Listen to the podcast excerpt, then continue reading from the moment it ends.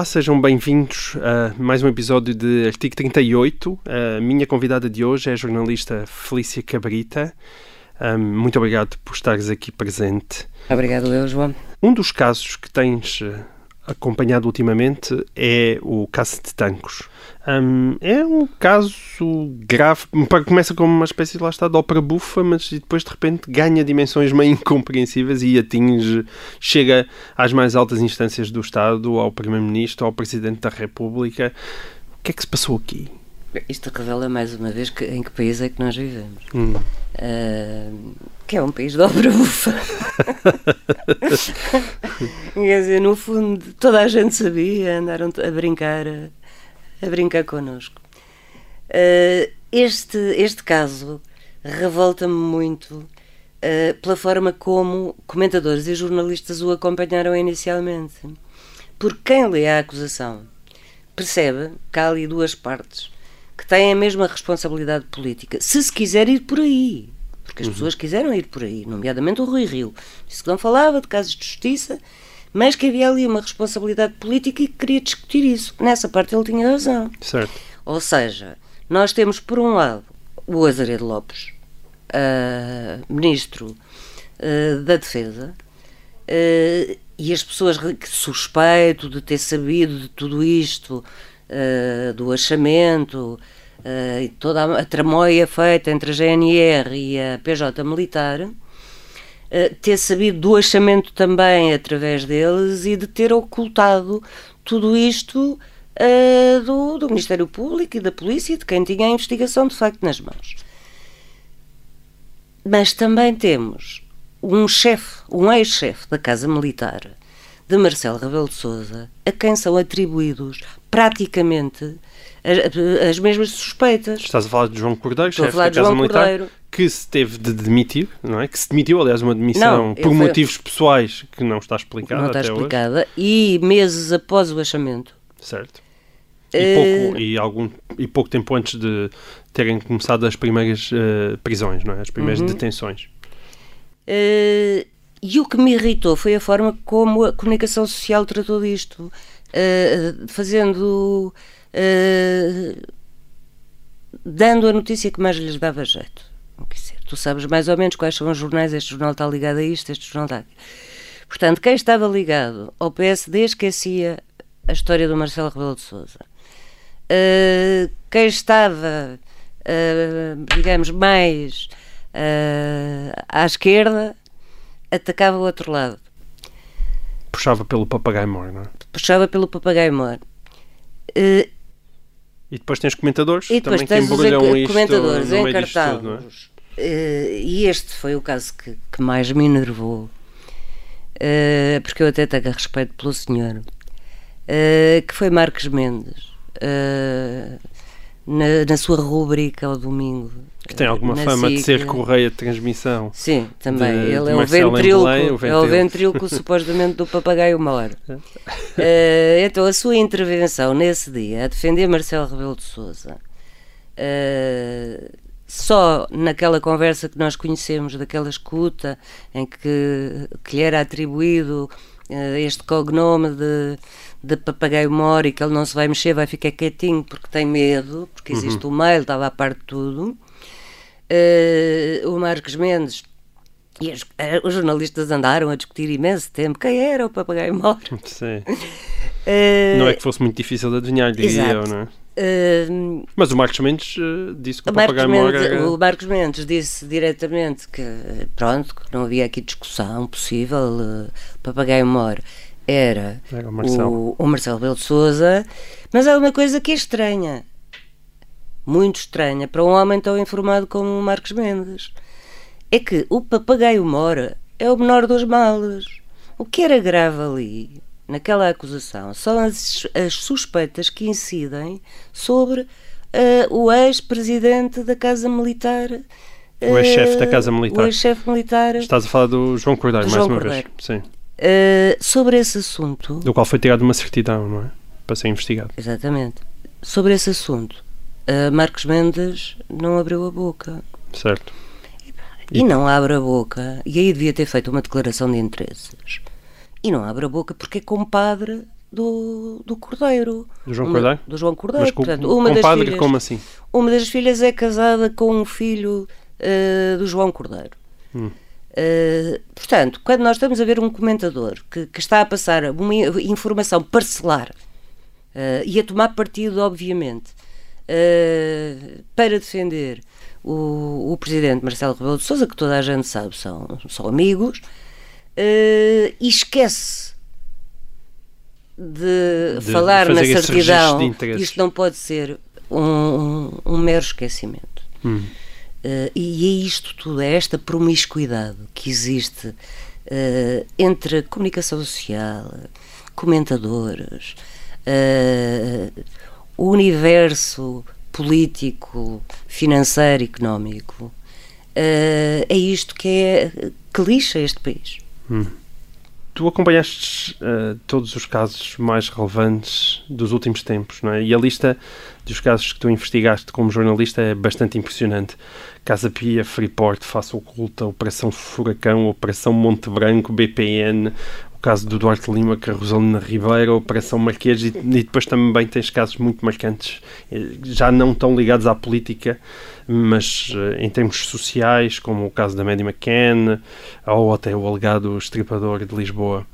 De todos estes casos, que fazem uma panóplia bastante impressionante, qual é que te marcou mais? Qual é que dirias que mais te impressionou? Eu digo tanto humanamente como jornalista, não sei se tu consegues separar as coisas uma da outra. Hum, qual? Não, não consigo separar as coisas umas da outra, em certos casos. Eh, eu sou muitas vezes associada ao jornalismo policial, Hum. que é completamente falso. Antes da Casa Pia eu já tinha uma série de trabalhos, nomeadamente na área da guerra col- colonial, que depois deu origem a um livro, Os Massacres em África. E nesse capítulo, nesse confronto com homens que estiveram eh, que estiveram na guerra, que, que fizeram massacres, eh, e o reencontro também com as vítimas, nós vamos de encontro ao lado mais negro do homem, eh, que é muito assustador.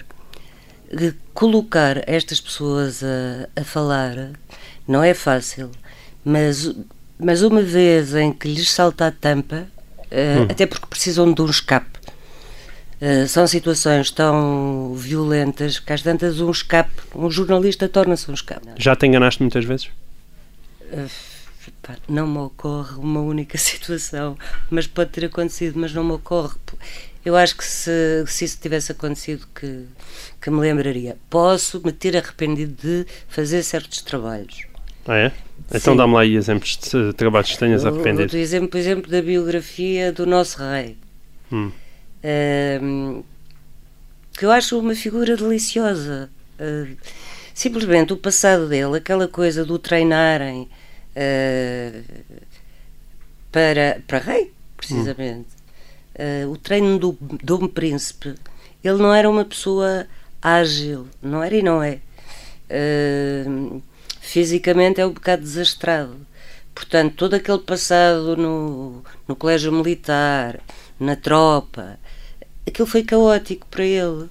Eu não posso deixar de dizer e de contar as coisas, e é evidente que havia epi- episódios que eram muito humorísticos. Hum, e a dada altura eu pensei para a próxima, para a próxima vez trago, uma, trago alguém para brincar comigo que não tenha coração.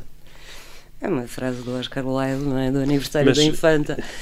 Mas Eh, isso é verdade. não é porque eu não estou arrependida do que escrevi, não, não me enganei em nada. Sentiste é que foste que tiveste Não que ser valia- cruel. Sim, não valia a necessidade, porque não é um primeiro-ministro, não era uma figura eh, importante. O que é que o Dom Duarte, Hum. quer dizer, que poder é que ele tem nesta sociedade? Não tem nenhum. Hum, Mas em casos, então, tu, tu referiste a, a Casa Pia, que também foi outro caso que te marcou muito. Hum, tu escreveste muito, até porque foi um caso que se alargou e se expandiu pelos anos fora, não é? Foi um processo muito, muito, muito longo, muitas vezes com depoimentos contraditórios, de testemunhas que diziam uma coisa e depois se arrependiam, eram pagas. Quer dizer, foi ali um jogo de luz e de sombra extremamente complexo. Nem aí dirias que cometestes erros? não.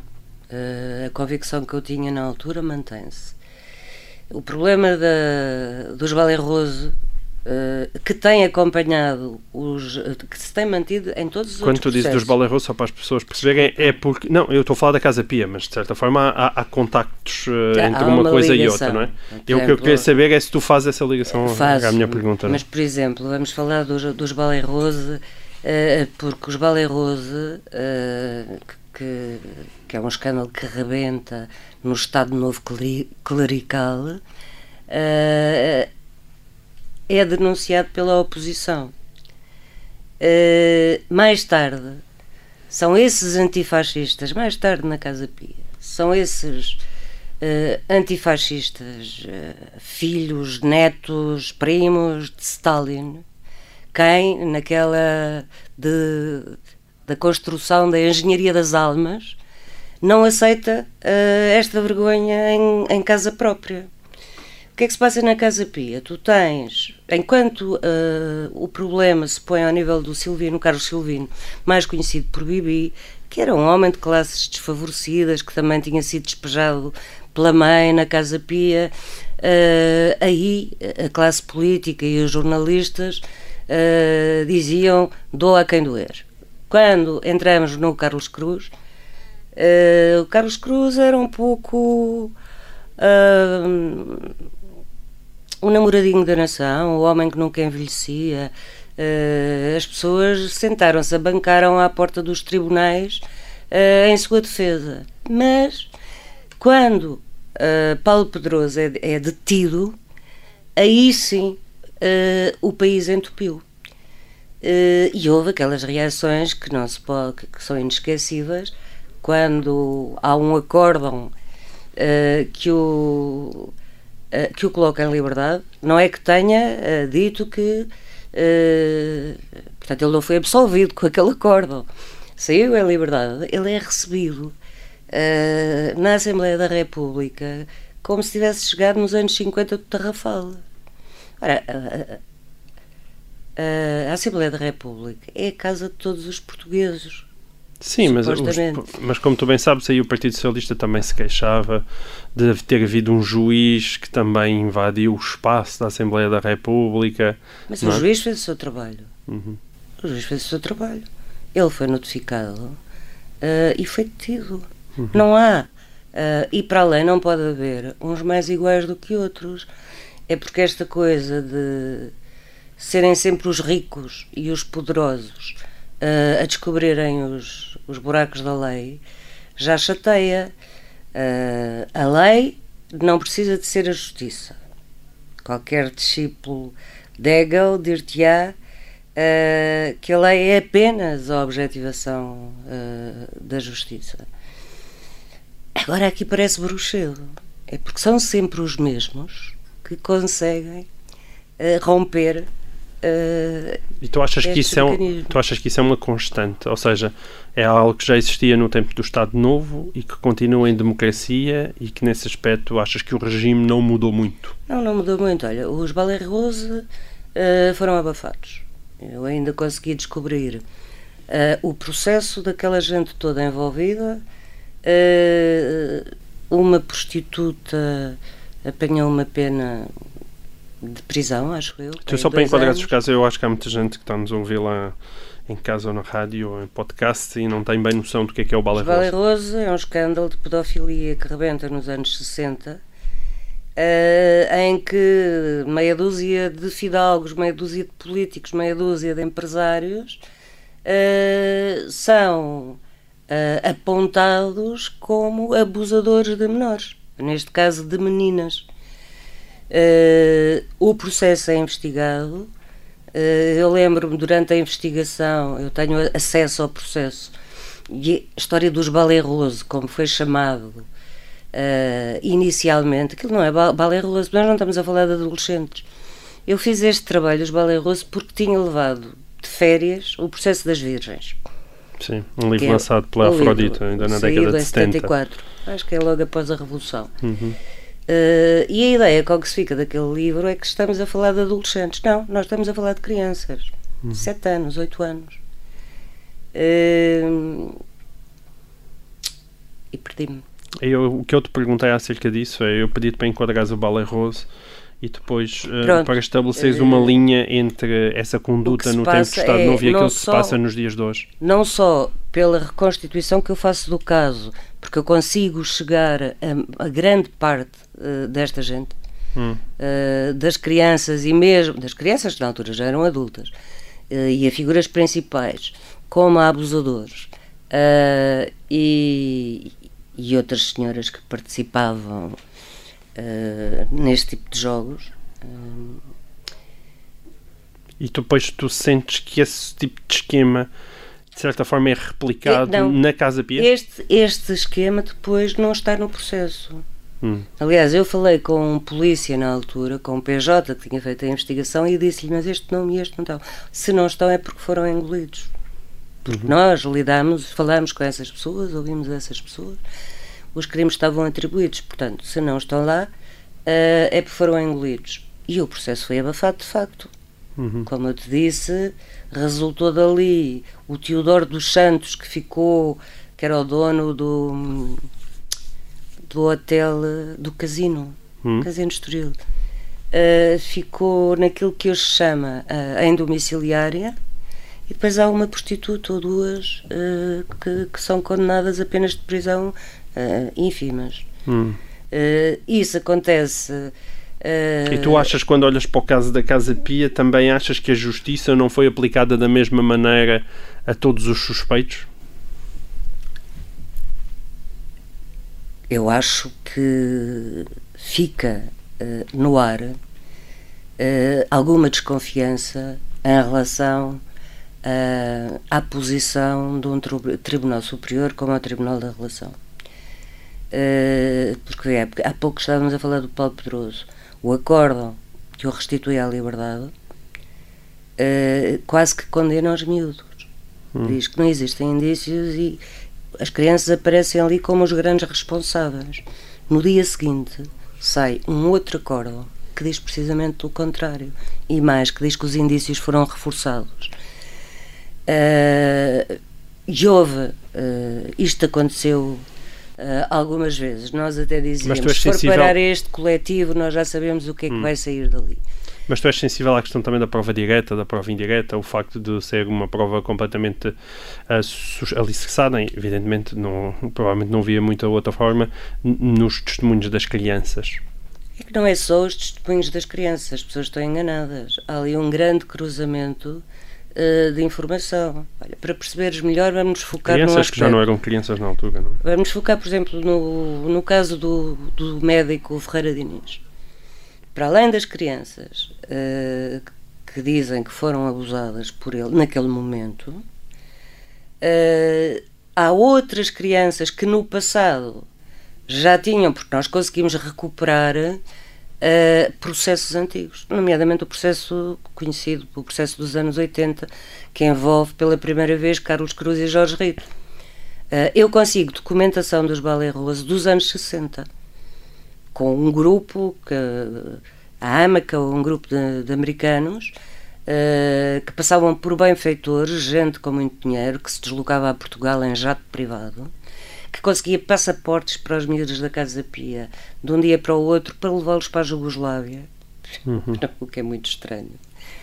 Um, e esse, eh, esse caso, que depois acaba por ser denunciado por um padre uh, e acaba por ir a, a, tribunal, nessa altura a secretária de Estado era a Teresa Costa Lobo, que veio confirmar tudo isto, ainda era viva à época, este processo também foi abafado. Uh, mas esta documentação existe, da mesma forma que existe cartas amorosas dos miúdos para estes americanos. Uh, existe o processo dos anos 80. Partes do processo conseguimos recuperar. Uh, existe um documento extraordinário que é do CIS, em 2001, que ninguém tinha conhecimento e que eu venho a descobrir em Paris, imagina, uh, que narra o que é que se passava no Parque Eduardo VII. Uh, eh, e em que dizem, te, protegendo os pedófilos, quando se referem a pessoas conhecidas, referem-se a altas figuras e carros topo de gama. Enquanto que os intermediários, as crianças, uh, vinham, vinham os nomes completamente escarrapachados. Portanto, havia aqui uma proteção de uma determinada classe. Uh, e foi havendo, quer dizer, uh, eu lembro-me quando encontrei a Teresa Costa Macedo e lhe disse que estava a fazer um trabalho sobre o Carlos Silvino, ela perguntou: Mas o que? Esse homem ainda não foi preso? Ou seja, sabia-se, mas ninguém fazia nada. Sabia-se e ninguém fazia nada. Uhum. Uh, eu lembro-me uma vez numa conversa entre colegas uh, e jornalistas uh, num aniversário, em que um deles me dizia Uh, na altura estava no público em que um deles me dizia mas isso sempre houve, sempre existiu. Eu lembro de ver os putos em Belém ali a sacar dinheiro. E eu disse, está bem, mas e como é que tu, o que é que tu chamas a um homem que abusa, uh, que vai, ou que leva um, um miúdo de sete anos uh, com ele para ter relações? É pedofilia, não tem outro nome. Uhum. Portanto, o discutir se os miúdos eram prostitutos, se não eram prostitutos. Uh, e, e, isto porquê? isto porque Portugal é muito pequeno, tu falas muito nisso e eu dou-te razão, porque penso exatamente como tu. Portugal é muito pequeno e as classes em todo o mundo são como as bruxas da, da Galiza. Não existem. Pero que lá sai. Uhum. E portanto as classes protegem-se. E isso aconteceu na comunicação social, na política, uh, durante o processo Casa Pia. E depois repetiu-se com o Freeport e repetiu-se com a face oculta. Uh, as pessoas tinham uh, uma grande dificuldade em aceitar. quer dizer, não há chancela política que nos liberte da noite escura que, que cai sobre cada um de nós. A direita, sempre cética, sabe isto, esconde-o, mas sabe isto. Uh, a esquerda não aceita esta vergonha em casa própria, percebes? Hum. E portanto isto dividiu-se. Há assim uma divisão entre jornalistas e, e políticos. Eu lembro-me quando a Casa Pia começa, os políticos diziam doa a quem doer. Uhum. Tal como agora no caso de tanques doa Depois, a quem quando doer. doeu a si próprio, a, a conversa Foi. mudou. Olha, mas só para concluir esta primeira parte numa nota ligeiramente mais otimista, Tu dirias que, ao menos, no meio de toda a confusão do caso Casa Pia, que depois teve implicações para adiante, acho eu, e, e falaremos disso na segunda parte, dirias que, ao menos, que ao menos não voltou a acontecer? Acabou?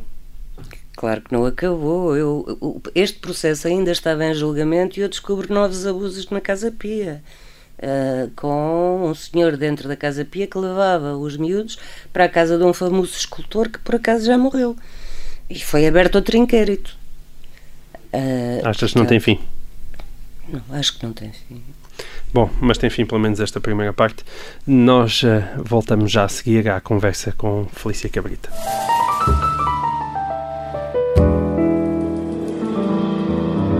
Olá, sejam bem-vindos à segunda parte de Artigo 38. Desta vez a, a minha convidada é a jornalista Felícia Cabrita. Um, Felícia, diz-me uma coisa. Perdeste alguma vez amigos ao longo das tuas investigações? Uh, vinha para cá e estava a pensar nisto. Jornalismo de investigação não é nada sexy. Neste país, então, não é nada sexy. Uh, tu não tens grupos económicos a quererem apostar em jornais mais ligados à investigação uh, ou, ou, revistas. Não é? Porque eles nunca sabem para que lado a, mãe, a mão vai cair.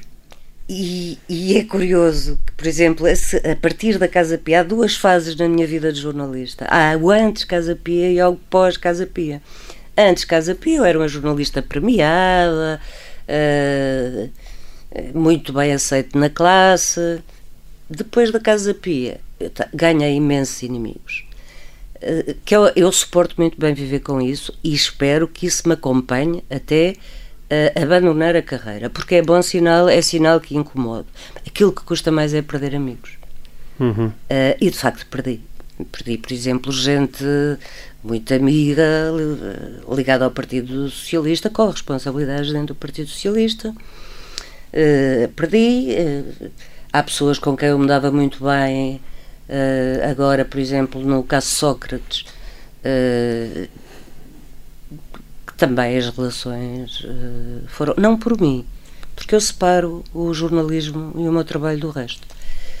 Uh, mas vai-se deixando para trás, ganha-se muitos inimigos e também se perde amigos, hum. que é o mais dramático. Isso significa que vais ficando cada vez mais sozinho? Mas só até o dia em que eu não consiga trabalhar, não é? Porque há de chegar o dia em que ninguém quer falar comigo.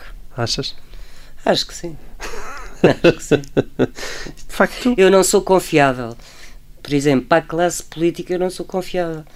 Eu não sei como é que será se, se eu fizer agora uma biografia Uh, agora, por exemplo, imagina, era normal eu estar a fazer a biografia de alguém, ou do Rio, ou, ou do Costa. Fizeste isso não... com o Passo Escolho, não é? Fiz isso com o Passo Escolho.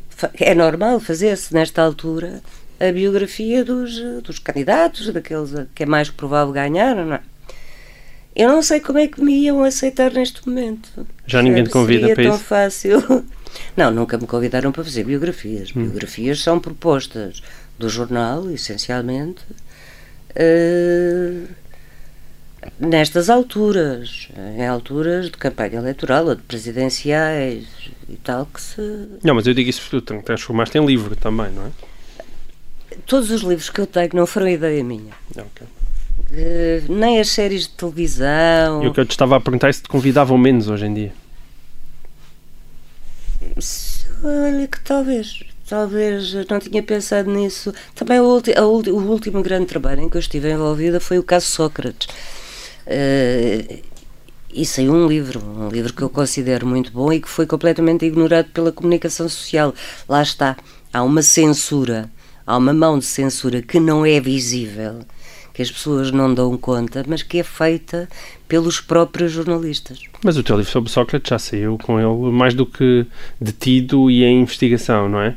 Um, Porquê é que houve essa censura então nessa altura? Não, porque eh, era aquilo que eu te estava a falar há pouco. Eu e o Joaquim Vieira não somos bem vistos uh, na classe. Por quê? Eu já te falei do problema da Casa Pia. Uh, há muita gente que continua a achar que eles são inocentes. Uh, e depois começaram a associar, não sei porquê, a, a um jornalismo sensacionalista. Que eu não sei o que é, porque eu eh, estou, sei lá, quase 30 anos no jornalismo, a fazer, a manter o mesmo estilo e a manter o mesmo tipo de trabalho. Agora, portanto, tu achas que as pessoas classificam o populismo ou o jornalismo sensacionalista não propriamente com o conteúdo nas notícias, mas quando elas atingem alguém que as pessoas acham que não devem ser atingidas? Sim, é o problema e a partir daí levas é o com o problema das classes, é o problema das classes. Uhum. Uh, e eu sinto muito isso uh, na minha classe. Por exemplo, o, o, o Sol é o jornal que, tem, que, tra, que trouxe nas últimas décadas os trabalhos mais importantes a nível da justiça. Freeport, a Face Oculta, o Monte Branco, tudo isso tu aqui tiveste a falar, o BPN, uh, Marquês, etc. Uh, são raros os comentaristas encartados que se referem a notícias de sol. Uh, portanto, é óbvio que o, sol, que o sol incomoda e que há pessoas que não estão interessadas uh, em falar uh, neste jornal. Eu digo-te que não percebo porquê. Uhum. tentam denegrir a nossa imagem, dizendo que somos um jornal de direita, uhum. o que eu acho extraordinário. Uh, porque devem fazer essa associação por causa do antigo diretor, José António Saraiva, que é um homem assumidamente do PSD. Eh, nós, por exemplo, fazíamos sondagens à boca da urna e uh, com a redação, e quem ganhava em maioria era o Bloco de Esquerda. Sim, como em quase todas as redações. É? Pronto, portanto, é esta coisa de nos ligarem à, à, à direita é, uma da, é uma das formas de nos denegrir.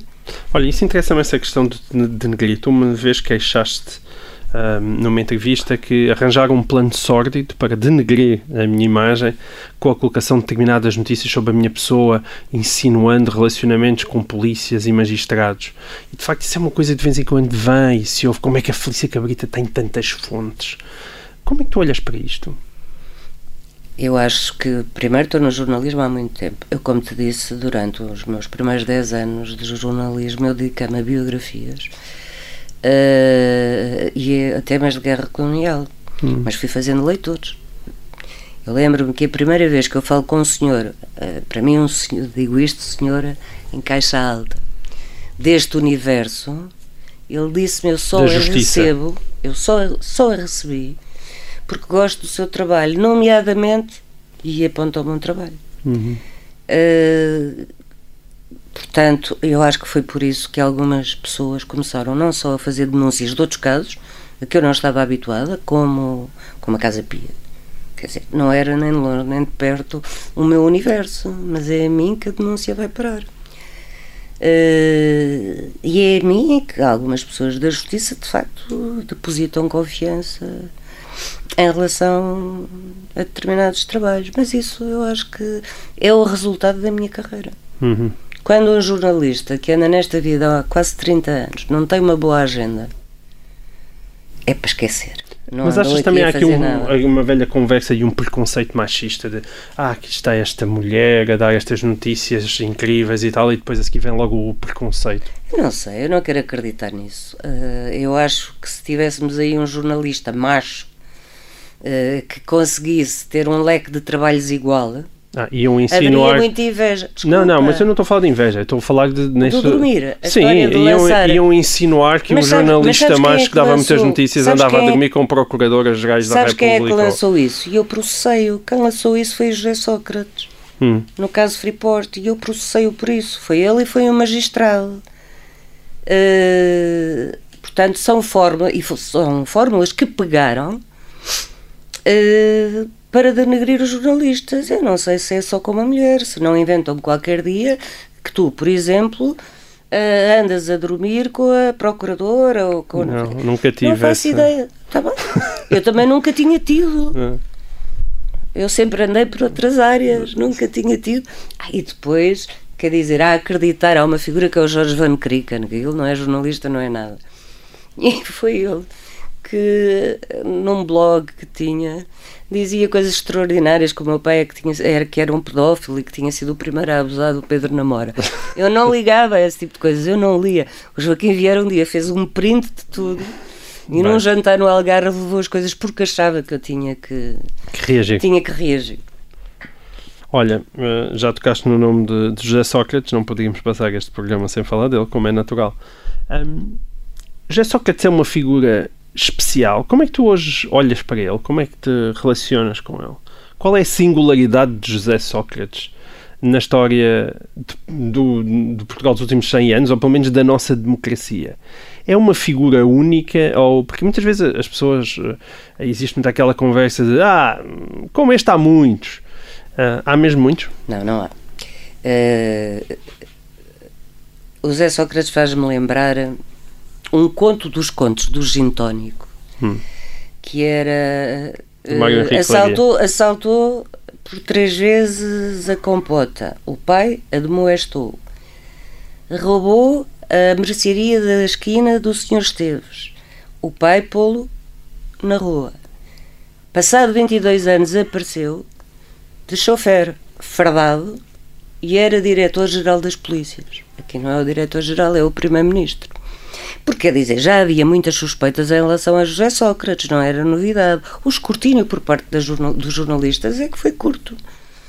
Sócrates, para mim, e não é a primeira vez que o digo, é o grande impostor uh, do século. É o homem do embuste. É um homem que, uh, para ter currículo universitário, teve que pagar a um amigo para lhe escrever o livro. Para que esse livro fosse lido, teve que alavancá-lo com o dinheiro do melhor amigo do mundo, que é o Carlos uhum. Santos Silva. Uh, para a, a, relação, por exemplo. Terá fabricado uma licenciatura também. Não? É? Fabricou a licenciatura, a relação também que ele tem com as mulheres e mesmo com a família. Ele tem uma relação de, com as mulheres de, de mercadoria. Ele paga tudo, ele paga os afetos. Hum. Eh, se tu reparares, as mulheres, as namoradas são pagas. Uh, os filhos são calados com dinheiro. Uh, e, e, chegam a protestar, usando até uma linguagem muito pouco própria de, de um filho para um pai, com alguns palavrões que são, que são conhecidos, chegam a, pro, a protestar por viver em luxo, em grande luxo. Portanto, eles queriam uh, serem podres de ricos. Eles eram ricos, muito ricos, mas queriam ser podres de ricos. Portanto, o José Sócrates mantém afetos uh, e amizades uh, pagas com dinheiro. Hum. E isto acho extraordinário. Eu acho que muito dificilmente Uh, isto, o problema da Operação Marquês é que deixa de facto um estigma na classe política e no regime. Uh, e nós podemos pensar que ele não é o único. Eu até já pensei fazer um dicionário para lobistas, porque existem muitas expressões no, no processo marquês. Por exemplo, qual será a nossa fatia no bolo? O Tomir Porras, que era também um lobista de, de venezuelano, também dizia o que é que ele vem cá fazer? Vem cobrar as rendas hum. no, na, na operação, na face oculta. Tu tens os tipos que dizem agora é preciso mamar, mamar até ao fim, porque estava-se a esgotar. Não, era suposto que o PS não ia ganhar a, a, as próximas legislativas, portanto era preciso mamar. Isto é tudo muito mal. Mas, para... mas tu achas que era só dinheiro? Ou seja, que aquilo que fazia mover José Sócrates é o dinheiro por si? José é o dinheiro no fim da linha? É José Sócrates não, é um megalómano. Eu não tenho essa tese. José Sócrates é um megalómano. Uh, e queria ser. Uh, bem, ele constrói um personagem. É, é um personagem. Uh, aquele é alheio. Portanto, não é um homem culto. Quer dizer, nós estávamos habituados, achávamos... Mas tu não achas que o dinheiro não é sobretudo um instrumento? Aliás, tu próprio estavas a... Eu penso que estavas a seguir essa linha. Que o dinheiro em José Sócrates é substituído um, um instrumento para ser amado, para ter poder, para poder... Sim agregar à sua volta Sim, mas tudo as isto pessoas. que ele fez. Ou seja, era o, livro, cimento, não era o último objetivo. O livro, é? o mestrado. Isto é a preparação de um terreno para voltar à lide política. E ao contrário do que se diz, não era ser Presidente da República, era Primeiro-Ministro. Porque é aí também que se pode chegar ao dinheiro. Hum. Uh, portanto, é evidente que o dinheiro é que lhe proporcionava uh, este, nomeadamente o regresso à política, que para ele era fundamental. É, ele foi completamente enxovalhado uh, quando perdeu as eleições e ele queria regressar rapidamente à política. O dinheiro foi-lhe servindo para isso tudo. Hum, mas não era o último fim, também concordas com isso? Sim, concordo. concordo. Era sobretudo um instrumento para cimentar as suas relações. Uhum. Hum. O que é muito triste, quer dizer, o que te dá uma sim, imagem. Sim, mas isso dá uma pessoa... imagem mais trágica e que torna ao mesmo sim, tempo José Sócrates mais é um interessante. É uma ópera bufa. Sim. mas tu ainda falas com. tu falas com uma azia maior do que a minha. Bom, também sofreste mais na pele, possivelmente, do que eu. Um, Já porque... são muitos anos de Sócrates, desde, hum. desde o Freeport. Ainda não o achas uma é personagem é muito, fascinante? É, mas isto é, é fascinante. Não, é certo. Quando eu, quando eu digo que é o maior impostor do século, é fascinante. Hum. Uh, Ultrapassou Alves dos Restos. Então. É. Olha, é porque e, e... de alguma forma é exemplar de alguma forma é exemplar. Não que seja um homem exemplar, mas que tem uma exemplar história de vida. Sim. Quando é que tu desconfiaste que Sócrates era o que era? Eu penso que foi no Freeport.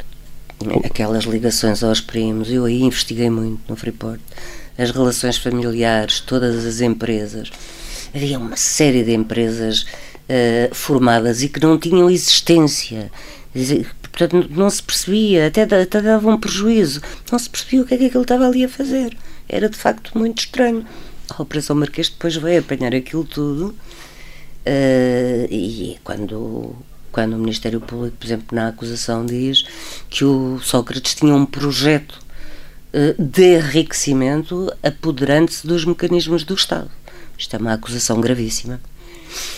E tinha desde eh, desde que ele tinha formado uma empresa com o Carlos Santos Silva, que datava-se, não estou em erro, de 2005. Uhum. Uh, e, e, isto vai de encontro também àquilo que tu achas, percebes? Que de facto o dinheiro uh, é um meio para, era um meio para atingir uh, determinados fins. Eu faço outra pergunta então. Se tu, desde o caso Freeport, começaste a desconfiar, porque é que a maior parte das pessoas demorou tanto tempo a ver? João, nós começámos, nós o Sol começámos a dar notícias sobre, por exemplo, Operação Marquês e da face oculta. Foi a mesma coisa, foi o mesmo processo. Nós começámos a dar notícias, imagina, durante um ano. As únicas pessoas que nos acompanhavam eram o Correio da Manhã. Às vezes citando, outras vezes não citando, mas eram os únicos que acompanhavam. E isto estou-te a falar de notícias sem termos acesso ao processo. Depois também fomos assistentes. E, e, e o Correio da Manhã também foi assistente. E os outros jornalistas não falavam nisto. As televisões não falavam nisto. Houve pessoas que tiveram que se vir retratar, como tu sabes. Uh, estamos a falar destes famosos, destes comentadores encartados do país. Este fenómeno repete-se. E, eu, eu volto ao mesmo as classes em todo o mundo são como as bruxas da Galiza. Não existe, mas espera que lá lá. Tu uma vez disseste: uh, sou uma pessoa normal, uma pobre provinciana algarvia que apenas leva a sua profissão muito a sério. Imagino que te continuas a, a identificar com esta descrição que fizeste de ti própria. A minha... eu, eu de mim própria diria que sou uma pessoa que gosta da vida e da liberdade. Certo. Uh, é Mas assim o que eu queria, eu, tu referiste várias vezes a, a, questão da classe. Eu acho que possivelmente eu, por ser um alentejano vindo de Porto Alegre, e tu sendo uma algarvia, talvez a gente sinta melhor o que é que isso significa, e nesse sentido, se calhar até percebemos melhor o José Sócrates em muitos dos seus aspectos do que as classes elitistas eh, da, da capital que no início o empurraram muito e o colocaram muito de fora. A minha pergunta era se o facto de seres esta pobre provinciana algarvia, como tu descreveste, é importante para o trabalho que tu fazes. Sem dúvida. Uh, eu sou um bicho do mato, eu não tenho praticamente vida social, ninguém me vê aparecer em festas. Precisamente porque há um perigo de que, de, de que tu falas recorrentemente, que é sendo este país um país pequeno, onde é fácil conhecer-se todo o mundo e frequentar-se os mesmos restaurantes, isso torna muito mais difícil a nossa tarefa. Uhum. Portanto, eu sentia-me à vontade a fazer biografias porque eu não frequentava o meio. Uh, e acho que fiquei a ganhar com isso ao nível das biografias. Isso deu-me uma independência incrível. Desde haver pessoas com quem eu não simpatizava politicamente. Uhum. Uh, e o trabalho resultava, uh, acabava por ser positivo para essas pessoas. Porque eu acho que é a investigação que conduz o jornalista e não o contrário. Quem fizer isso não é jornalista. Hum eu preciso, olha, como o Luís Pacheco, preciso de umas desintoxicações e essas desintoxicações, porque nós lidamos com o lado mais obscuro da sociedade. Uh, eu preciso de umas desintoxicações e essas desintoxicações é casa. Hum. Portanto, sou um bicho de casa, eu não trabalho em redações, era incapaz de escrever uma redação, numa redação, e sempre fui assim. Eu nunca escrevi numa redação. Hum. Uh, a minha filha talvez um dia me vá odiar. Não porque eu não me cerco com cadeiras, já não sei quem é que fazia isso, se era o Torga, se era o Sena. Uh, havia alguém, um escritor português que fazia isso, rodeava-se de crianças para. rodeava-se de cadeiras, cadeiras para que as crianças não. não incomodassem. Não incomodassem. Hum, Olha, mas. Assim. E então essa tua famosa vida de juventude na, na banda Damas Rock, que ainda gravou dois singles, não foi? Foi. Então, e essa tua vida rock and roll? Isso tu estás a descrever não é nada rock and roll? Epa, eu tenho ainda a esperança de cantar com o Fausto. Eu estou a tentar convencê-lo já há muito tempo. Aliás, estou a tentar convencê-lo também a musicar um fado meu. Uh, mas ele agora está na fase de. está um bocado cansado, portanto, está. Uh, está. Em meditação interior. Em meditação. Ele faz isso, fica grandes temporadas após um trabalho. Sim o Fausto retira-se. Mas, portanto, o bichinho da eu música não morreu. De, eu, por acaso, adorava uh, cantar com o Fausto. Eu gosto muito do Fausto, sou amiga dele.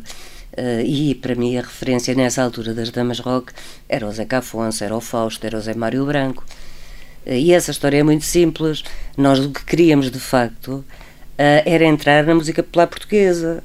Uh, com estes mestres. Chegámos à Poligrama, éramos umas miúdas, onde tínhamos idade para, para, assinar um contrato e não assinámos contrato. E o José Brito, com a experiência que tinha, olhou para nós, quatro miúdas, ouviu-nos a cantar música popular portuguesa. No fim diz: Hum, vocês, pá, vocês eram boas. Quis fazer você uma, umas e, fa doces. e faz a E primeira banda de rock feminina em Portugal. Portanto, vocês foram as, Portanto- as professoras das doces, portanto. É, as- as doces já existiam. não, não tinha nada a ver com rock and roll. Muito bem. Ainda, ainda dei algumas dores de cabeça a, algumas, a alguns senhores com, as, Com as com essa banda. Temos, eh, tens que pôr isso no CD então. Olha, Felícia, muito obrigado por ter estado aqui. O nosso tempo já terminou, foi um prazer. E para a semana regressa o Artigo 38 para uma última entrevista. Muito Obrigada, obrigado. João. Fizeste-me rir e isso para mim é fundamental na vida. Foi um gosto.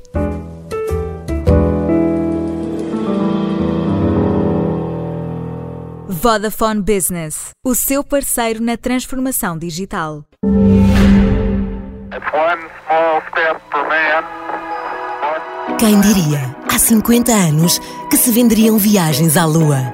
Que com a transformação digital, os negócios mudariam tanto? Que hoje, graças às soluções de segurança da Vodafone Business, a informação digital está mais protegida que os dados físicos. Quem diria? O seu negócio mais competitivo, as nossas soluções de segurança. Vamos juntos. O futuro é incrível. Ready? Vodafone Business.